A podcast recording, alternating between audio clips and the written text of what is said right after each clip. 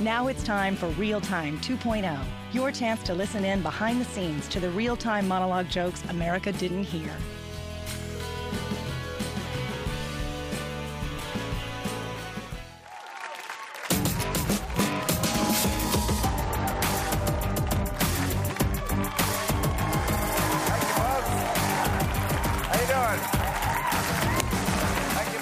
Okay, so are you news hounds? Because there's a lot of news today. You know, our new Attorney General, Jeff Sessions, you like this guy? He's terrific, isn't he?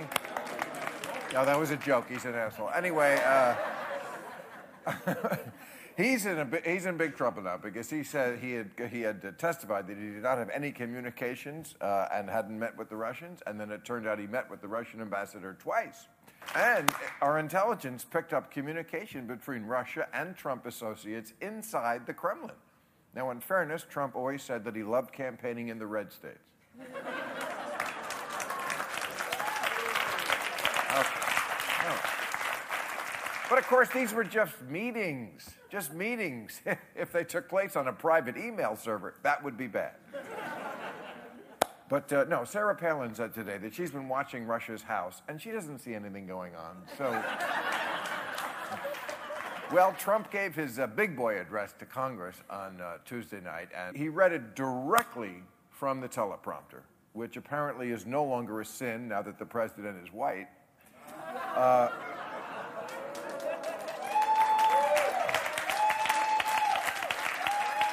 And the media responded like proud parents of a toddler who finally learned to use his words. Chris Cillizza of the Washington Post said, This is Trump at his absolute very best. A very nice note about our shared humanity. Yeah, I think Chris also thinks the dancers at the strip clubs really like him. no, I, I hope the media never sits on Charles Manson's parole board. Because apparently you can say crazy, dangerous shit your entire life and then just say one thing like, it's time to come together and dream, and they forget all about the swastika on your forehead. now,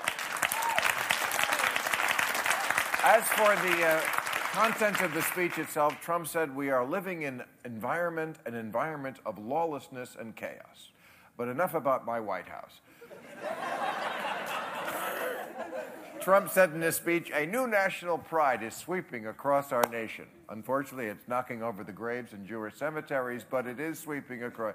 I know you haven't read about that either, but someone is what's going on, folks. Someone has been knocking over tombstones in Jewish cemeteries and also phoning in bomb threats to Jewish community centers. And when Steve Bannon catches this guy, he's going to give him such a job.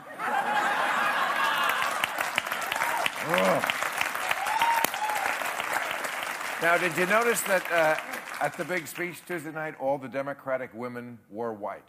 And not to be outdone, all the Republicans were white.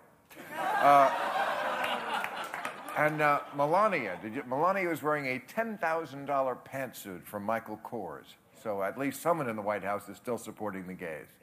That's all right. Thank you very much. We're going to go over here. Catch all new episodes of Real Time with Bill Maher every Friday night at 10 or watch him anytime on HBO On Demand. For more information, log on to HBO.com.